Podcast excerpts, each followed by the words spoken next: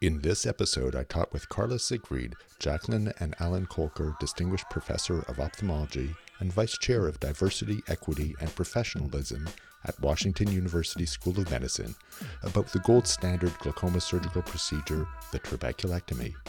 We exchanged detailed tips for success for each step of surgery and postoperative care. It is clear from our discussion that we must continue to train others so that the trabeculectomy does not become a lost art. This is a procedure requiring no special devices and remains the gold standard for achieving low pressures despite its higher complication rate compared to other procedures. There are some audio issues with the recording of this episode that I've cleaned up as best I can. I'm Rob Schertzer, a Vancouver, Canada based glaucoma specialist, podcaster, and health IT expert, and we're talking about glaucoma. Carla Siegfried, welcome to the show. Thank you very much. I'm excited to be here. So today we're going to talk about the perfect trabeculectomy, or as I scribble on my Starbucks thing uh, or during the last talk here, perfect is the enemy of good. Yes, yes. And in fact, I, I once had a talk that he gave for many years called uh, The Relentless Pursuit of Perfection, and it was about trabeculectomy. But and we do all try to pursue perfection with it, but we don't often achieve that. Now, one thing that kind of scares me, I was talking to another colleague at this meeting, also a glaucoma surgeon, and uh, he hasn't done a trabeculectomy in the past year at all. So, what is it with kids these days? It's frightening, actually. Uh, I'm very concerned about uh, how our young trainees are learning trabeculectomy, right. how our mid-level in people are don't have that extended experience, and it can't be a dying art. It must it must continue because when you look at our current knowledge of what allows our patients to retain their sight long term, yeah. it's low IOP. Yeah. We don't have adequate neuroprotection. Certainly, our MIGS procedures do not provide, at, le- at least our current MIGS procedures, do not provide low enough pressures to uh, compete with trabeculectomy, right. shall we say. There's always the trade off, you know, the, the safety profile. The safety. Yes. And so safe is great, but efficacy has to be our Even ultimate goal. Yeah. Yes. Um, and because saving our patients' vision is the most important goal. Absolutely. Yeah. That's why we're all here. Uh, and if we look at some of the studies, even the primary TVT study, right. TRAB wins. Yeah. Just published recently. TRAB wins in terms of IOP control and number of medications. Uh, how that translates into ultimate long term success with preservation of vision, time will tell. But right. right now, in 2020, it's our best way to preserve vision. So, how do we do the perfect trabeculectomy? So without any visual aids here. Correct. Yes. Talking yes. to our audience. So imagine, if you will, one one must consider the perfect trabeculectomy in three parts: pre-op, intra-op, and post-op. Preoperatively, you have to have the right setting for the eye. You need to have everything as quiet as possible, be it toxicity from our topical medications, any other inflammatory condition, surface disease, dry eye, steroids preoperatively, minimize the number of glaucoma medications, even consider a short run of oral Diamox to get you over the hump to get things quiet. Uh, I always use topical steroids for a week or two pre op.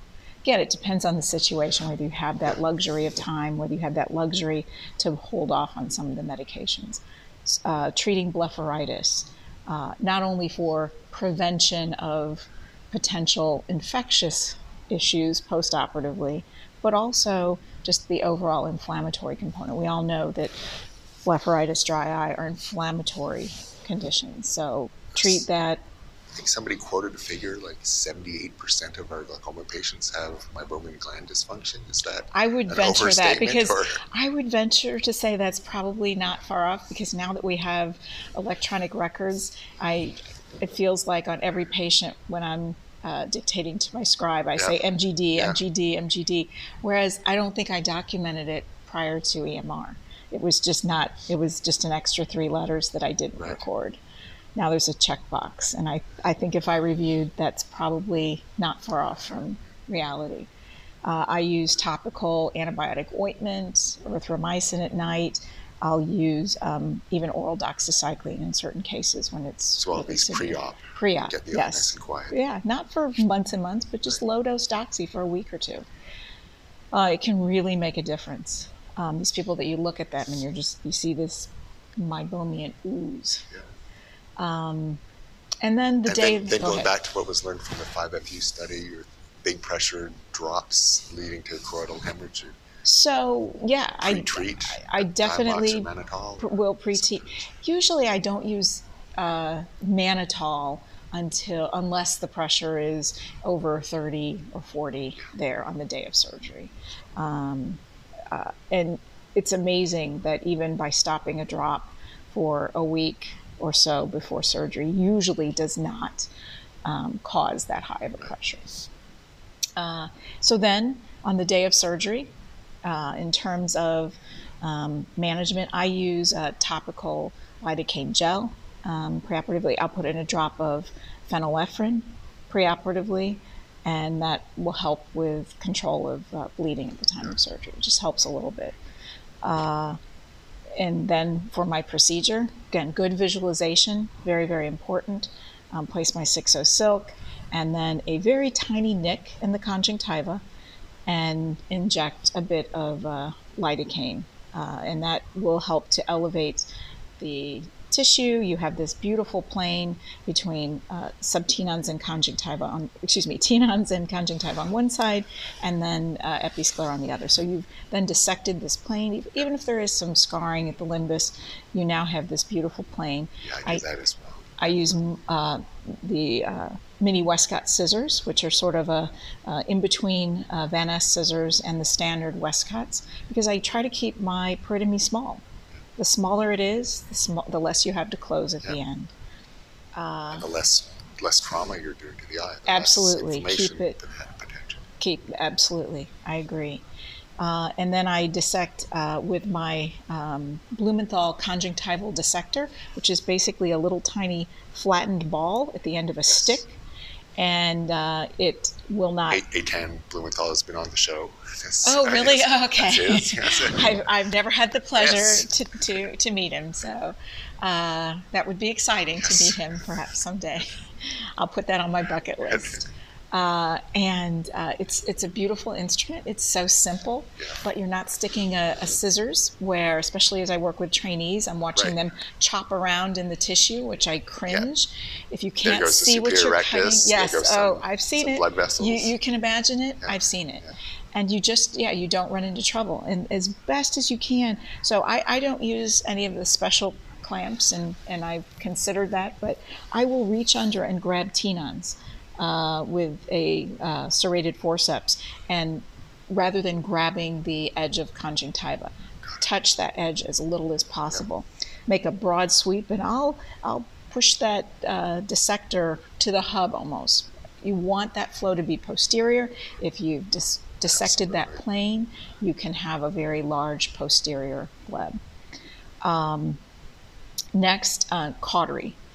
You don't have to over cauterize. You don't need to cauterize right at the limbus. You don't need to create a big astigmatism. Correct. Yes, as we learned uh, that that's a, a Yeah. risk factor for astigmatism. Uh, and and the the flap, I, it's usually I don't measure anymore, but when I'm with trainees, I'll measure between 2.5 and 3 millimeters, and it's pretty much square. I actually prefer a square or rectangular flap uh, because with a triangular flap, you, I believe you have less um, control of flow.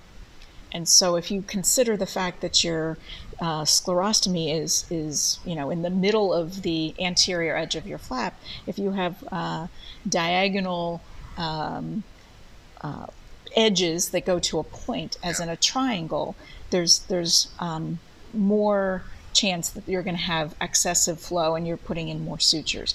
I like it's it's personal preference. I have no data to support, and nor does anyone else between a triangle and a rectangle. Right. I do something in between. I do a trapezoid, so oh, there it's a you little go. bit wider yes. at the limbus. Yes, yes. so you have a little more security because right. you don't and more coverage of the internal opening. Exactly. You don't want that anterior flow.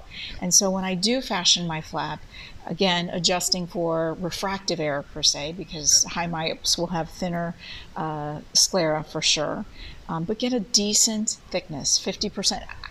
You know, you don't know where the other side is, but just get a decent flap.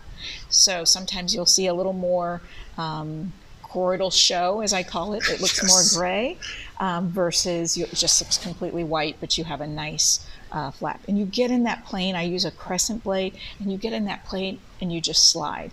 Again, as I'm teaching our trainees, it's not you know this pushing and, and jabbing and sawing action. Right. It's a smooth um, uh, push through the tissue. Uh, you shouldn't have little jets. But if you retract the flap backwards, you can see where you are. Um, It's amazing what direct visualization can do for you. Exactly. So the concept when people were doing scleral tunnels for cataract surgery and they were comfortable with that, then you would cut down the sides of the flap Yep. because we would make that our, you know, a single site phaco trab.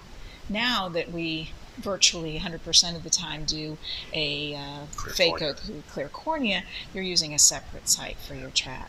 So you're going to be sure to go as far anterior as possible centrally, but don't go so far anteriorly towards the edges because you don't want that excessive flow. Um, if there are vessels that you notice, if there are those big episcleral um, aqueous draining veins, Don't do do your flap there.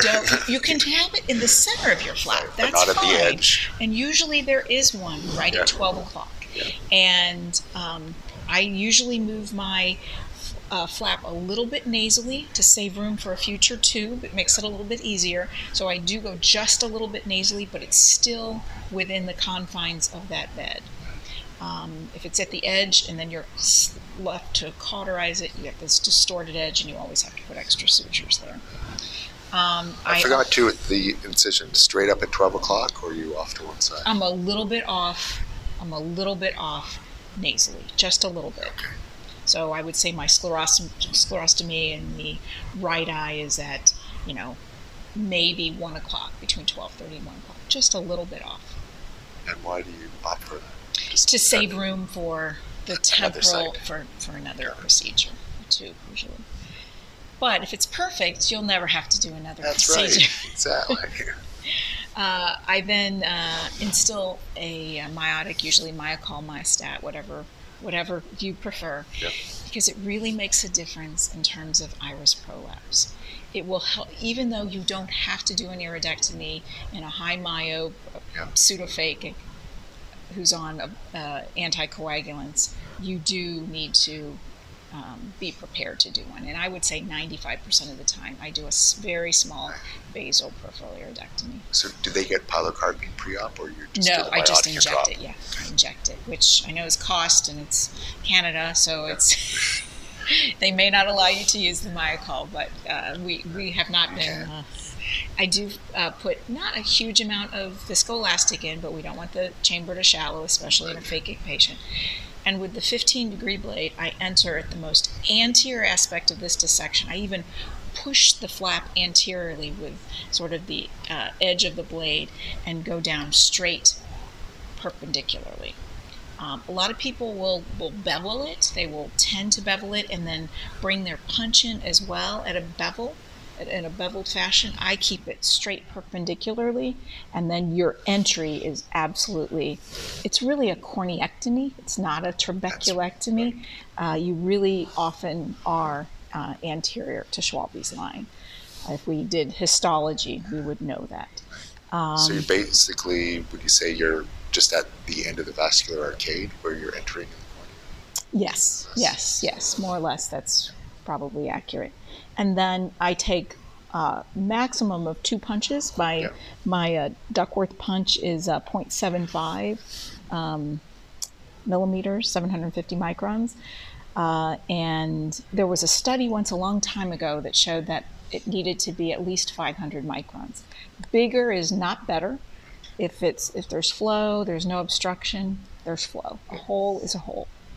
And then it's a matter of uh, and you go quite vertical with the punch too. Correct. Yes, yes, because then you're not going to have this beveled edge Meaning that could be a flap. to the sky. Correct. Yes, and then comes the art of the procedure, and that is Which is the next three months. Right, yes. Well, the closure of the flap, having enough sutures. It's okay to have too many, but it's important to have enough. And I am meticulous about uh, irrigating out all of the viscoelastic and assessing flow. And I do it a few times. It's not just once, oh, looks good, we're done, let's close.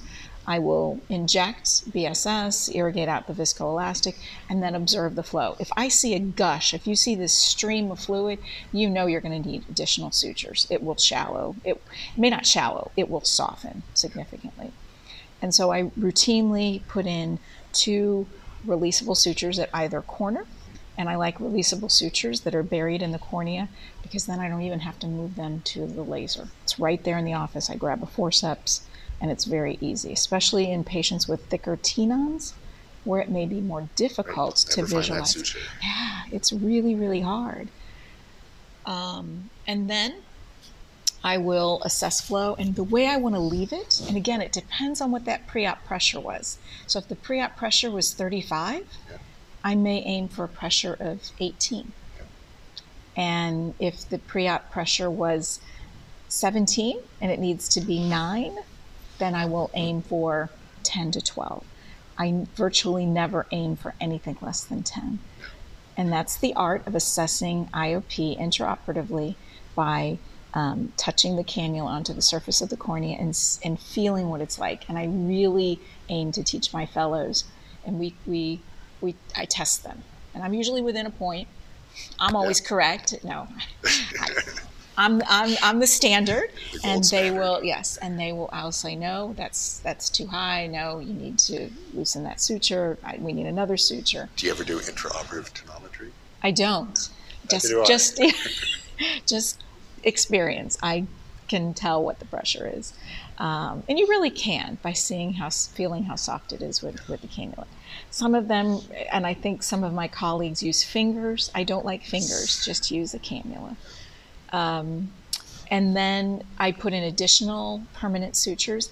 It is rare, but occasionally all the excess flow is through the posterior edge of the flap between my two releasables, and I will place a third releasable. That is pretty rare, but I have done that. Uh, and then I go on, I take one last swipe with the Blumenthal because sometimes, oh, I skipped the mitomycin, but we all know the mitomycin step. Keep the sponges back from the limbus, never anywhere near the limbus. I do yes. not place them on the on the flap like we used to do in the old days with 5FU. Um, but keep it very posterior yeah, and a so broad. a nice low diffuse bleb. Correct. And I, as a general rule, I use sponges and not injection. And here's why studies, there's not much difference in terms of IOP and the appearance of the bleb. There may be a little benefit to uh, injection, injection of mitomycin. However, you can't take away injection of mitomycin. So when you open and you think, oh, this is a 65 year old gentleman, he's probably got pretty nice tissue. Yeah. There's no turning back. And you look and there's no tenons. None. It's usually the 85 year old ladies, but you can be you can be surprised. And there you've already placed a, a load of mitomycin. What do you use for your sponge? Uh, actually, we use the the um, commercial Mitosol, and it has small Merocel oh, sponge right. segments in it. So that's what we use. In the old days, we used to cut off, cut cut apart the Merocel um, instrument wipe and put those on there And that old adage that you only remember the complications, or I guess some people only forget their complications. Having uh, lost a sponge once and having to fish it out, I switched to using uh, mini neuropatties. They're oh. five by five millimeter sponges that have a, a have suture, a, like a string attached to right. them. I, I use two of those. Oh, stuff interesting. Way back there, okay. and I just pull the string. we all count together in, in the room, Yeah. and I say, How okay, one, two, Yeah. We time it, and uh, and then we all make sure there's there's. Yeah. I've had it where it has gone under the superior rectus, and Yeah. it's Yeah. even though I usually try to place it on one side or the other, occasionally somehow it gets there, and I've I've had that panic moment before. Where's where's the third sponge? In terms of intraoperative bleeding, when cautery isn't doing it, do you have epinephrine handy? We do, we do. It's rare. It's Yeah. very rare that I've. Yeah, used just some that. people are vasculopaths, Yes, yes. I find that it's always handy to have. And I don't, that reminds me, I do not discontinue anticoagulants as a general Yeah, rule. Neither do I. Life is more important. correct, correct. Yes. CVA is worse than Yes. than um, an NLPI, and I and I discuss that with with patients. Sometimes they're on, you know, Eliquis, and it's not for a great reason. And I talked to their cardiologist, and they're very comfortable discontinuing it for a couple of days pre-op, but I immediately restart it right after surgery. So we, we've dealt with pre-op and intra-op. Yes. Well, I the did the closure. Oh, cl- the closure. Sure. So um, my uh, my closure is a running horizontal mattress, kind of a modified Condon um, method, and uh, I use a 9.0 Vicryl on a VAS 100-4 needle. So it's an amazing needle, and uh, it's a special order suture, but I love it. So And when you get to 9.0, you hit monofilament yes, of, yes. being two. Yeah, um, and I work as hard as I can to, to uh, have the conjunctiva flip over the knot so you don't have exposure, but it's not always perfect. Um, so Yeah, post because if you try to run the one that isn't a monofilament, it starts to fray. And and you're become- stuck. Yes, yes, yeah. I'm, I'm, I'm do the wing suture at each end and a horizontal mattress in, In the middle, but I center? make Uh-huh. sure it's not leaking. Correct, and put in more if you need it. Yeah, and it just depends on the tissue. I mean, sometimes you can draw it tight like that, Yeah. but other times it's it just yeah. So um, so post op, post op uh, is critical. So steroids is number one, and I use steroids for a couple of months, uh, really up to three months post op.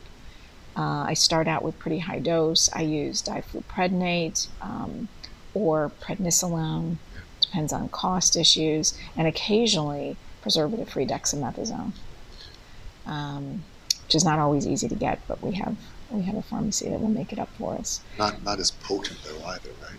Oh, you could get away. The Dex is actually pretty potent. I mean, And I that would be 0.1%. Yes, yes. And I will use that um, QID sometimes at the beginning every um, two to three hours, which is how I use Pred for the Yeah, I first use week. Pred every two Yeah. hours for the first three weeks. I routine, yes, I routinely use um, because it is Q. I use it QID, and usually if they can get one bottle of it, it'll last me the first month to six weeks, and then they can switch to prednisolone after that. It's just Was there a shortage here in the States uh, for recently? for Pred or the difluprednate. Difluprednate. Not that I know of. Okay. I haven't heard that one Okay. yet. Shh. There's been a shortage of Of everything else. everything. I used to use uh, atropine when I was a fellow. Yeah.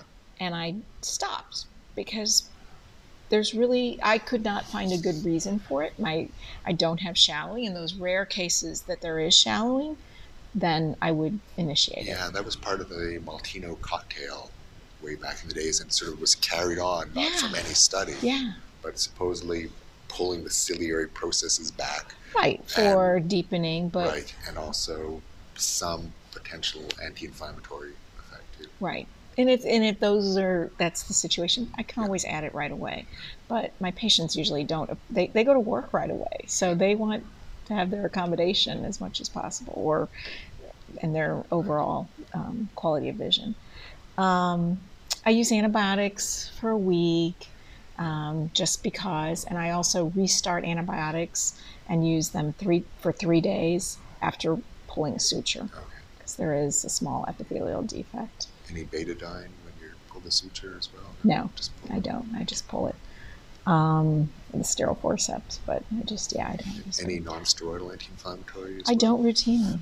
I do not routinely, but I don't on my cataracts either. So, uh, if someone is high risk for CME or they have baseline CME, sure, but that's pretty pretty rare. Um, so then, timing of, of so the, yes, that's that's the art. That's the, that's the second step of the art. And I never remove a suture less than a week out. I mean, if it's six days or eight days, Except when you do. except right? when I do. Yes, yes. But uh, as a general rule, Absolutely. it depends on the timing of that first visit. Yeah, because there's no. Once you do that and the chamber's flat, and then you are hemorrhage, yes you are yes you're royally in trouble so uh, i will remove a suture um, early that is at one week if one of two things is has is is present. One is there's a lot of injection.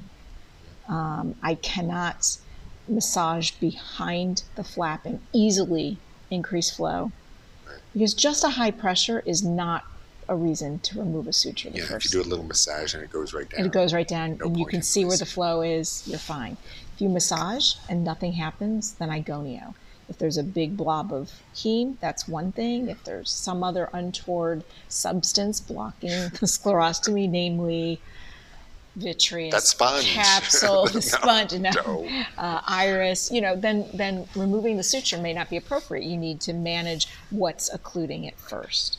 Um, i will remove one suture if there is blood. Uh, and you know uh, rare cases of injection of TPA or something like that. That's really rare. Uh, so I would remove a suture if there's a fair amount of injection, elevated pressure. Um, but usually I wait. The popular times of, of uh, suture removal are at two weeks and three weeks.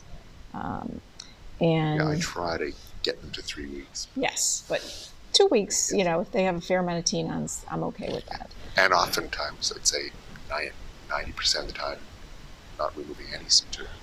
Oh yeah, yeah, yeah. It depends on yeah what your what your flow state is. Except I'm more, may just be anecdotal. If it's a combined procedure, you're a little more cataract, aggressive. it's more yeah. like more likely to.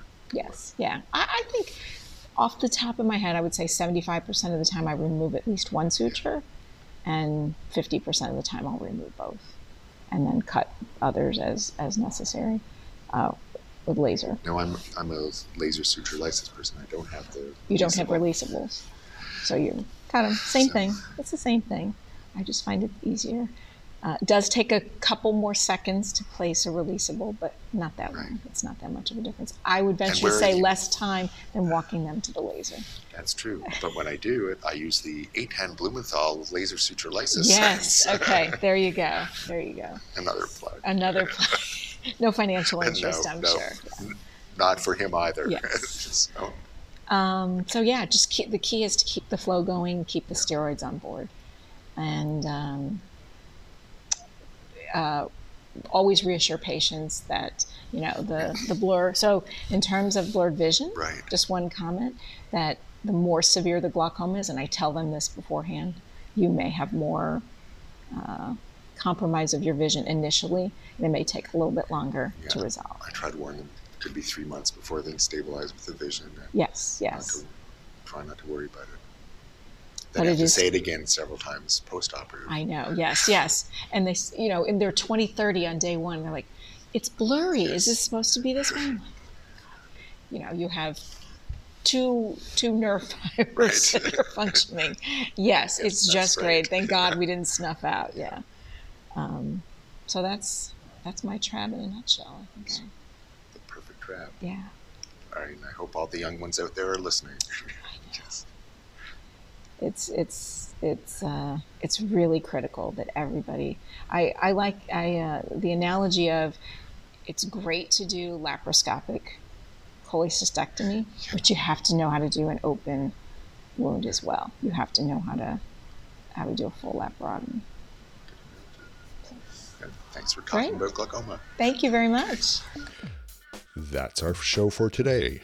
Talking About Glaucoma is a podcast of indeterminate frequency and duration, recently averaging four episodes per year. I'm still hoping to get this out monthly in the future. It's available for free on Apple Podcasts, Spotify, Google Podcasts, Pocket Casts, Podcast Addict, and many other podcast services. Please rate the podcast on your podcast player of choice, subscribe to it, and tell your friends about it so that it can reach more listeners and encourage me to continue to produce new episodes. Follow me at West Coast Glaucoma on Instagram and Talking About Glaucoma on Facebook. Drop me a line at podcast at iguy.org. That's podcast at iguy.org with your show ideas if you would like to be on a future episode or questions you would like to have answered on future episodes. Keep informed to prevent needless loss of vision from glaucoma. See you next time on Talking About Glaucoma.